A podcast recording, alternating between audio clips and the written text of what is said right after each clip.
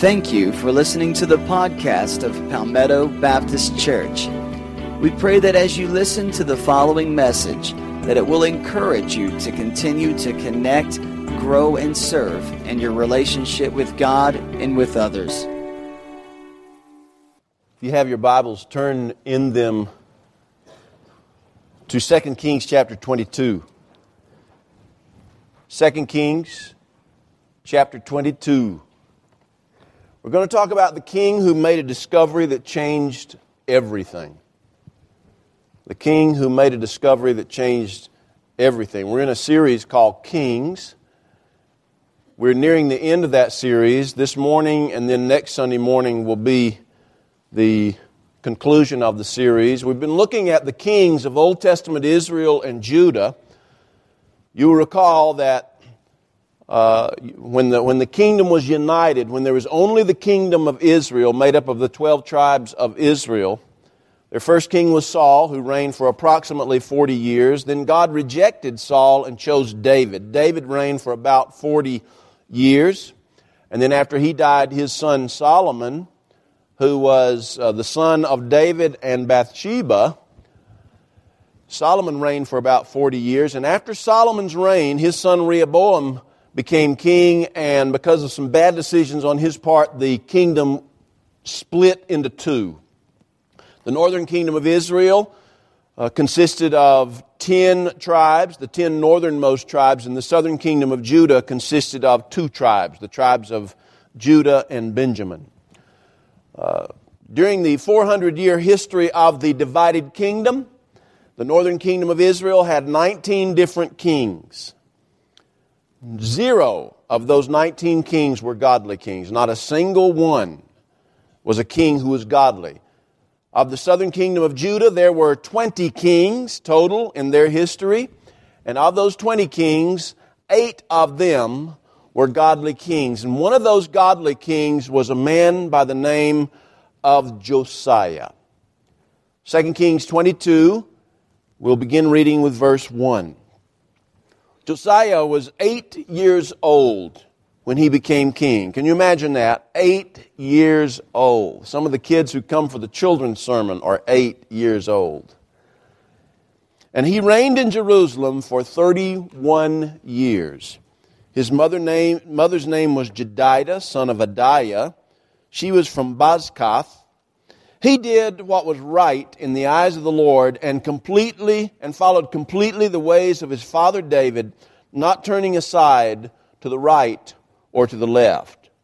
In the 18th year of his reign, Josiah sent the secretary Shaphan, son of Azaliah, the son of Meshullam, to the temple of the Lord he said, Go up to Hilkiah the high priest and have him get ready the money that has been brought into the temple of the Lord, which the doorkeepers have collected from the people. Have them entrust it to the men appointed to supervise the work on the temple. And have these men pay the workers who repair the temple of the Lord, the carpenters, the builders, and the masons. Also have them purchase timber and dress stone to repair the temple. But they need not account for the money entrusted to them because they are honest in their dealings. Hilkiah, the high priest, said to Shaphan, the secretary, I have found the book of the law in the temple of the Lord.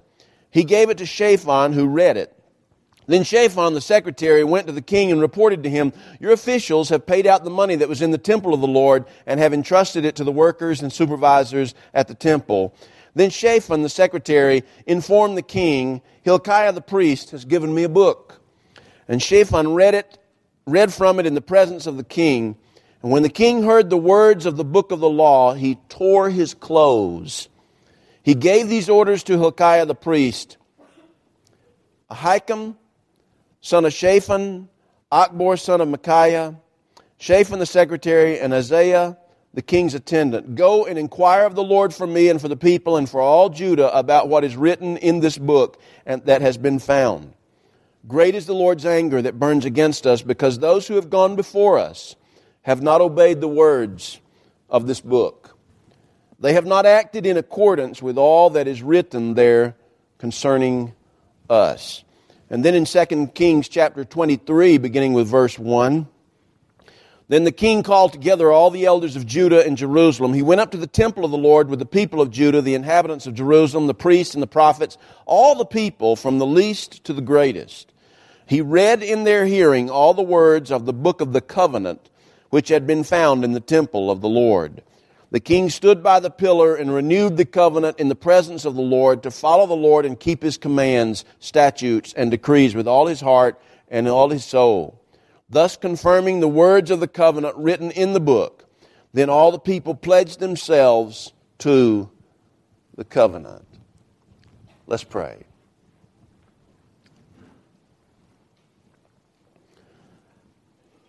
Our Father, remind us all over again of the power of your word. Bring us back to a reverence for the message that your word, the Bible, teaches us. Lord, lead us not to the point of worshiping the Bible as an object of worship, but bring us to the place of loving it, respecting it, and reverencing it because it leads us to you, Lord, who is the only one worthy of our worship and following. Lord, many of us, both here at Palmetto Baptist and around the world, we who know the Bible, we know how powerful it is, we know that it's your word, we have tucked it away somewhere. And even if it sits out on the the center table of our living rooms, it's still been tucked away to the extent that it's rarely opened. Father, I pray that you'd help us to rediscover the message of your word. And help us to know that no matter where we are in life, your word can change our lives. You can use your word to change our lives. So help us, Lord, to rediscover you in your word. In Jesus' name, amen. Let me ask you this question What do you think is the greatest discovery in all of history? If you look back through all of history, from ancient civilization up to the present time, what do you believe is the greatest discovery that's ever been made? What do you believe is the discovery that has impacted more people for good than any other discovery. You can find uh, uh, books written, you can find articles from uh, journalists and from news agencies talking about what they believe have been the greatest discoveries in the history of the world. I read uh, one report that said uh, that said the greatest discovery in the history of the world is was the discovery in the 1700s and 1800s that there that there were actually causes to the diseases we have, and scientists began discovering those causes. And this report contended that the causes for disease and discovering those causes was the most important discovery in the history of the world. A similar report said that it wasn't discovering the causes that uh, was the uh, greatest discovery, but discovering the vaccines that could deal with the causes that became uh, to them the greatest discovery in the history of the world. And, and uh, the point they make there is, is when you think about uh, diseases such as malaria or polio or measles or uh, a lot of different diseases, you can probably name several others. Without the vaccines being discovered to treat those diseases, where would we be? Someone else said that neuroimaging is the greatest discovery in the history of the world. Neuroimaging is, uh, you know, uh, scans and MRIs that allow doctors and scientists to see inside the brain, which is really a good thing because otherwise they'd have to cut your brain in half, and some of us don't have enough brain left over to cut it in half, you know, for them to look at it. So neuroimaging, some people say, was the most important discovery in the history of the world. DNA truly is a great discovery. Some people suggest that it, DNA, is the greatest discovery in the history of the world. I read another report that gave the top uh, 10 discoveries in all of history. And among those top 10, uh, this writer said that the discovery that the earth revolves around the sun and not vice versa is the greatest discovery that has ever been made in the history of the world. Indeed, it was an important discovery. It was the teaching up to the point of Copernicus that we on earth were the center of the universe and everything revolved around us. In fact, many of us from time to time still think the world revolves around us. But truly, when it was discovered that in our solar system, the solar system doesn't revolve around us, but rather we revolve around the sun, it was a great discovery. The human genome, by some, is said to be the greatest discovery, and yet we haven't yet uh, mined all of the impact that the discovery of the human genome will have on the human race. Some people say that Benjamin Franklin's discovery of electricity was the greatest discovery. Others say that Hubble's discovery in the early 20th century that the universe is expanding at an astronomical rate in every uh, outward direction was the greatest discovery of history. Oprah Winfrey said that the greatest discovery of all time is that a person can change his or her future by merely changing his or her attitude. What do you believe is the greatest discovery of all time? Back in the 600s BC, about 2600 plus years ago, there was a king by the name of Josiah. Josiah became king when he was only eight years old. And when he was 26 years old, the Bible says that he'd been king 18 years and he told uh, his servants. He said, I want you to go get the money that we've been uh, taking up. They've been collecting money to make needed repairs to the temple. He said, I want you to take that money and distribute it to the contractors, the, the uh, construction guys, the brick masons, uh, all the people involved with, with renovating the temple. And he said, I, I want you to go and get that money and divide it among them. Well, the person who went to get this money that was collected in the temple, while he was there, he also made a search of some of the storage areas and he found a book. It had been uh, tucked away for literally centuries and had not been opened, had not been used. There's no telling how bad a condition it must have been in, but this person took this book and he opened it and he read it and he recognized that it was the book of the law. Now, uh, we don't know uh, because we're not told exactly uh, how much of the law was in this book, whether it was all of Genesis, Exodus, Leviticus, Numbers, and Deuteronomy. Those first five books of the Bible are what uh, Orthodox Jews call the Torah, which is a word that means the law. We don't know if all five of those books were in this one book that was discovered, or if it just had uh, the uh, the ten words, which is what the ancient Jews call the what we call the Ten Commandments. You have the Ten Commandments, and then the book of the covenant that expands on those Ten Commandments. That's all in, Deuter- in Exodus, Deuteronomy, and in Leviticus. We don't know exactly what was in it, but what we do know was that some portion, if not all, of the law of God, which was in the first five books of the Bible, was found in that storage area. And the man who found it read it, and it troubled him. It troubled him because he knew that this was a message from God. This was God's law to God's people. And he knew that this law had not been read in a long, long time. And he knew that because it hadn't been read in a long, long time, people had gotten away from the Bible, from the law. And so the book was brought to the secretary of the king. He read it. He felt the same way. Later on, he brought the book to the king and he read it to the king. And when the king heard the message, when Josiah heard this message, he ripped his clothes, which was a sign in ancient times of mourning and deep weeping and a desire to humble oneself before God. That's what uh, ripping or tearing one's robe meant. And uh, Josiah immediately ripped his robe in two because he realized that, that for a long time the people of Judah had not been following the words of the law. Let me tell you a little bit about Josiah. Josiah, as you know, became king at age eight.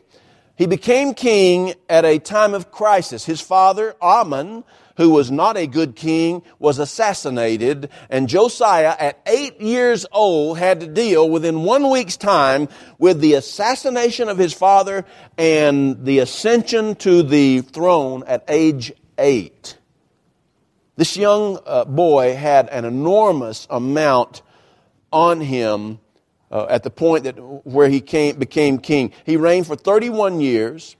He is credited with reestablishing the, important, the importance of the scriptures during a reform that he initiated uh, in the southern kingdom of Judah. And he is in the family tree, according to the Gospel of Matthew in the New Testament, he's in the family tree of the Lord Jesus. He's in the genealogy of Jesus in Matthew chapter 1. But 2 Kings 22 verse 2 summarizes his reign and his legacy with these words. Josiah did what was right in the eyes of the Lord. He followed completely the ways of his father David, not turning aside to the right or to the left. Josiah was a good king. And he was a good king because of the discovery that his uh, staff made and Josiah's response to the discovery of that book of the law. There are three things that, uh, three lessons we learn from Josiah here in this instance that I think are important for us. And the first of these lessons is this nobody ever has to be forever saddled with the legacy of his or her forebears. You don't have to forever be saddled with whatever the legacy of your family is if that legacy is not so good. And you don't have to be forever saddled with a bad reputation because of something you did or something you said or something somebody caught you doing.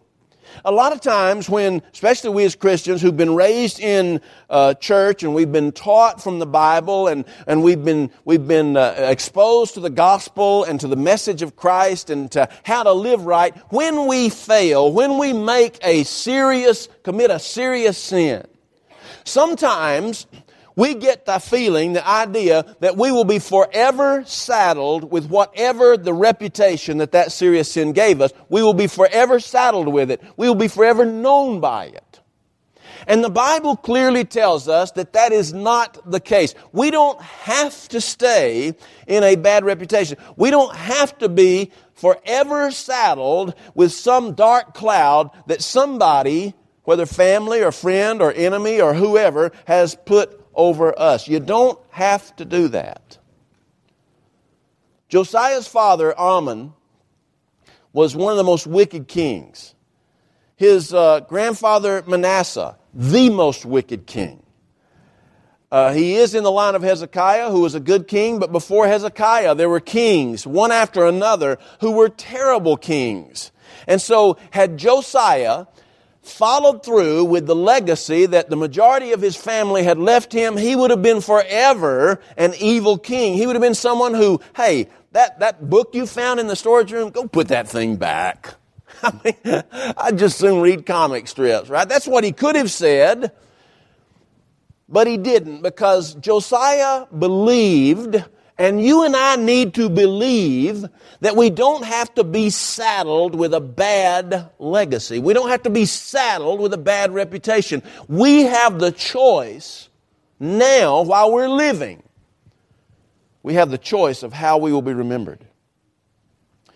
The second thing I want you to note is this the best discovery anyone can make in life is to discover the message of the Bible. Now, why is that? Why is it that the Bible is the greatest discovery in the history of the world? Why is it that the Bible is one thing that once you discover it, discover its message, it can change your life for the better? when you read it and when you follow it and when you digest it and when you understand it. Why is that? Well, uh, because the Bible is God's Word. That's number one. And because, secondly, and this is the most important thing about the Bible, the Bible points us to Jesus. Now, I want you to hear me say something right here, and please don't misunderstand me. So, if, if, if you're thinking about checking out this message, don't check out at this very point, okay? Because I want you to get this. Are you ready for this? Love the Bible reverence the Bible, read the Bible, study the Bible, and follow the Bible, but don't worship the Bible. The Bible is not meant to be an object of worship. It is meant to be a message from God that we follow that points us to the person, that is Jesus, who is and alone is worthy of our worship.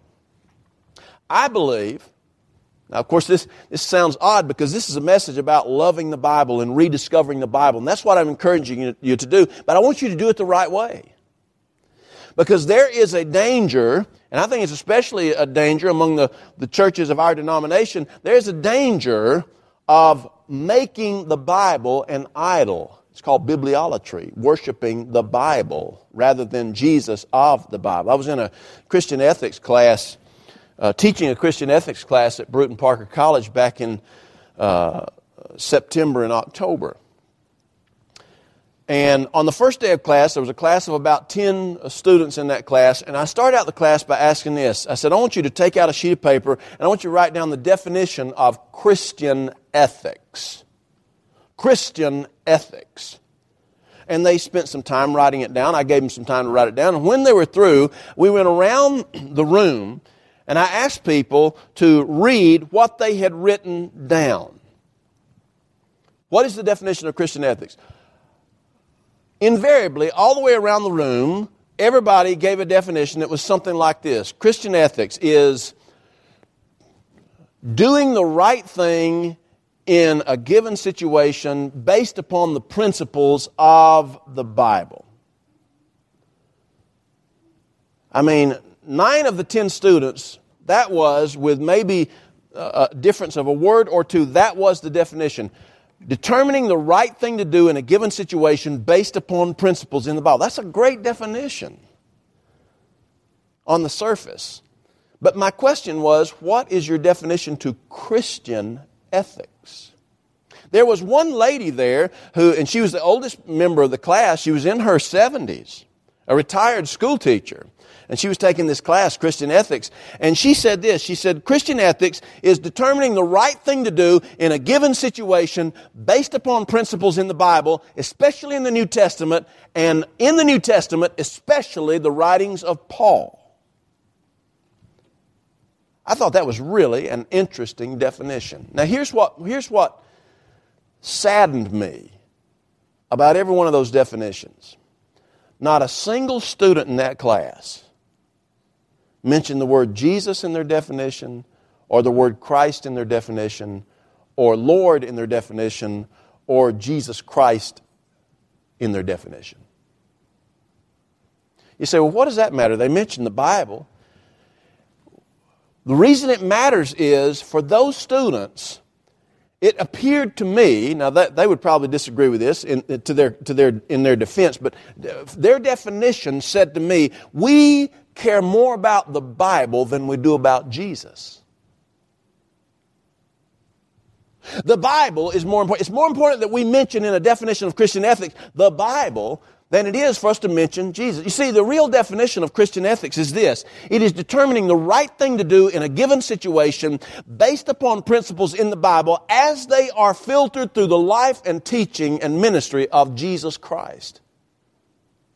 To me, Christian ethics must, I mean, it must necessarily include Jesus front and center in its definition. If we don't have Jesus front and center, then what are we using the Bible for? The Bible's message is God's love for a sinful humanity that He bestows in its highest form by sending Jesus, His Son, God in flesh, to the earth to be our Savior and our Lord.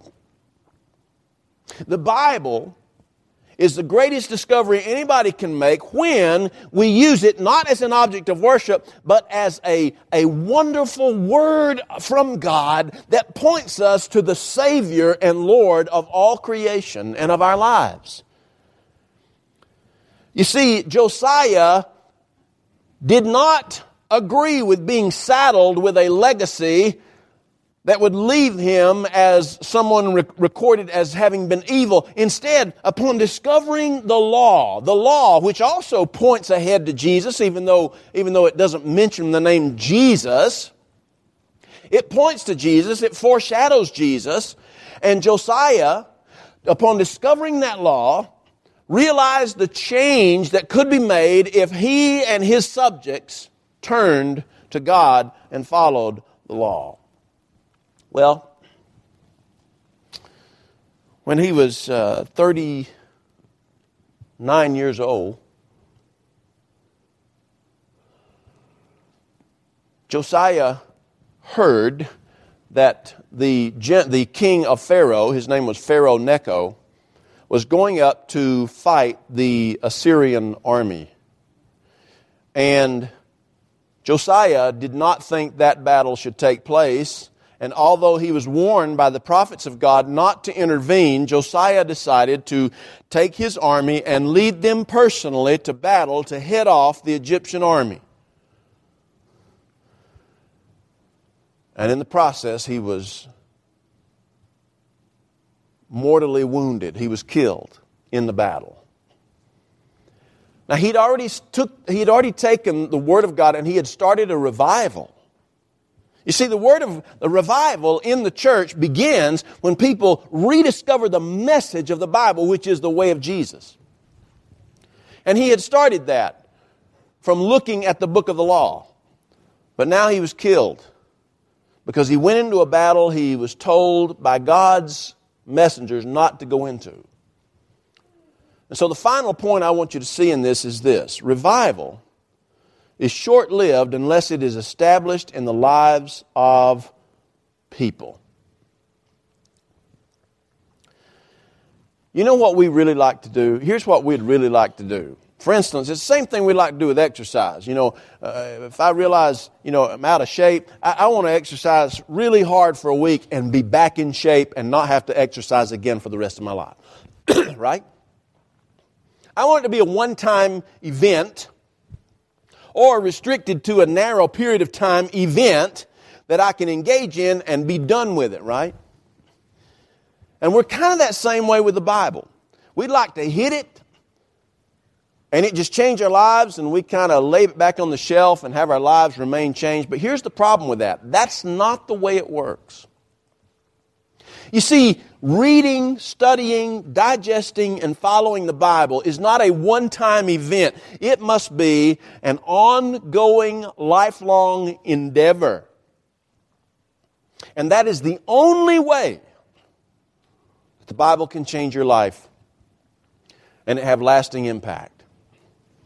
When Josiah died, the chief flag bearer for this revival movement based upon the rediscovery of the scriptures, died. And when his son succeeded him, his son took them back into idolatry, put the scriptures back in the storage room, up on a shelf, dusty, crusty, not to be opened again. You see, God wants us in these days to rediscover His Word. And by rediscovering His Word, we rediscover the Christ of the Word. And by rediscovering Christ in God's Word, God changes our lives, especially as we make the study of His Word and the following of Jesus an ongoing, lifelong endeavor. And so I leave you with this question, and I'm asking myself this question at the same time. Would you commit yourself to rediscovering the message of God's Word? Would you do that? And commit to doing it on an ongoing, lifelong basis? Do you believe that it could change your life? Do you believe that getting back into God's Word can change your life in monumental ways? It can. It will. God wants it to happen in our lives. But it will not happen unless we rediscover His Word, and in particular, the Jesus of His Word. Let's pray. Heavenly Father, help us to rediscover your Word, not as an idol to be worshiped but as a message to be heard and studied and digested and camped out with as a lifelong endeavor. And Lord, help us to discover again you, Lord, Jesus in God's Word. Lord, your Word teaches us about our lostness.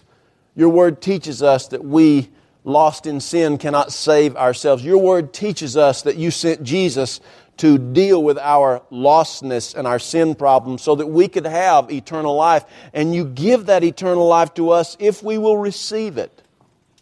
And you don't require that we work for it, be good enough for it, that we check off a series of commands. Lord, you give it to us freely because your Son paid the price for our sins.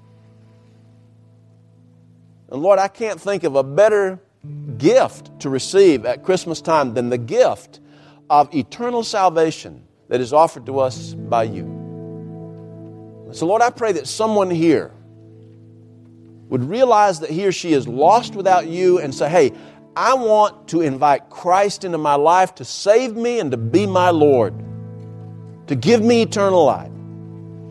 And Lord, for those of us who already have a relationship with you, we've already been saved, you're already in our lives, I pray that you'd help us to make the commitment to rediscover your word for our lives.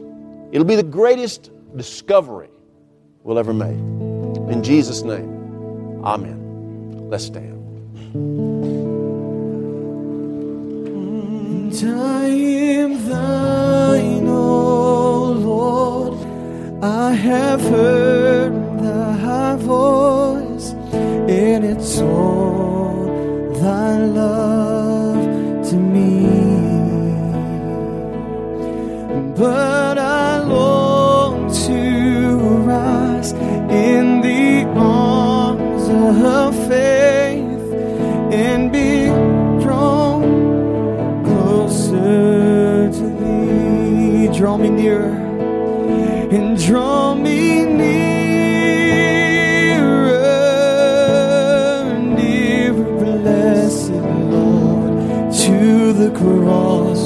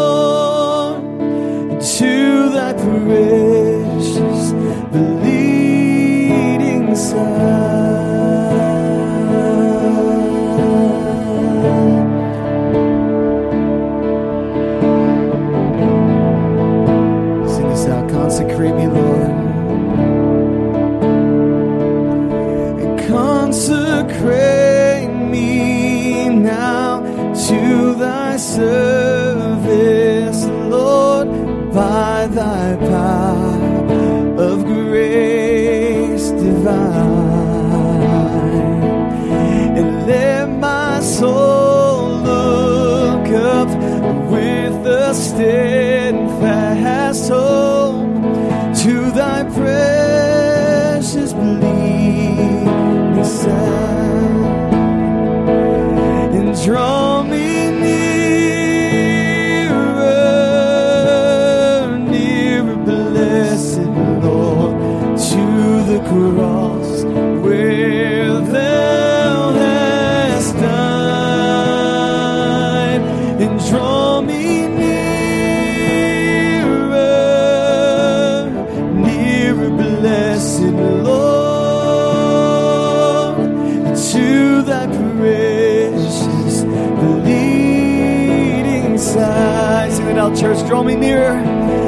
draw me nearer,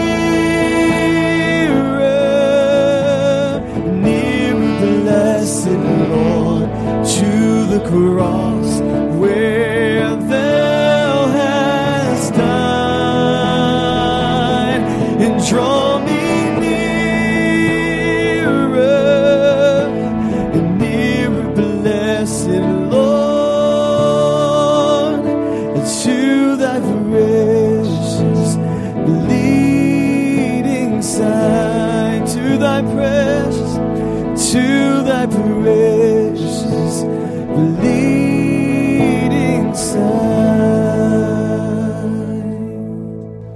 be seated.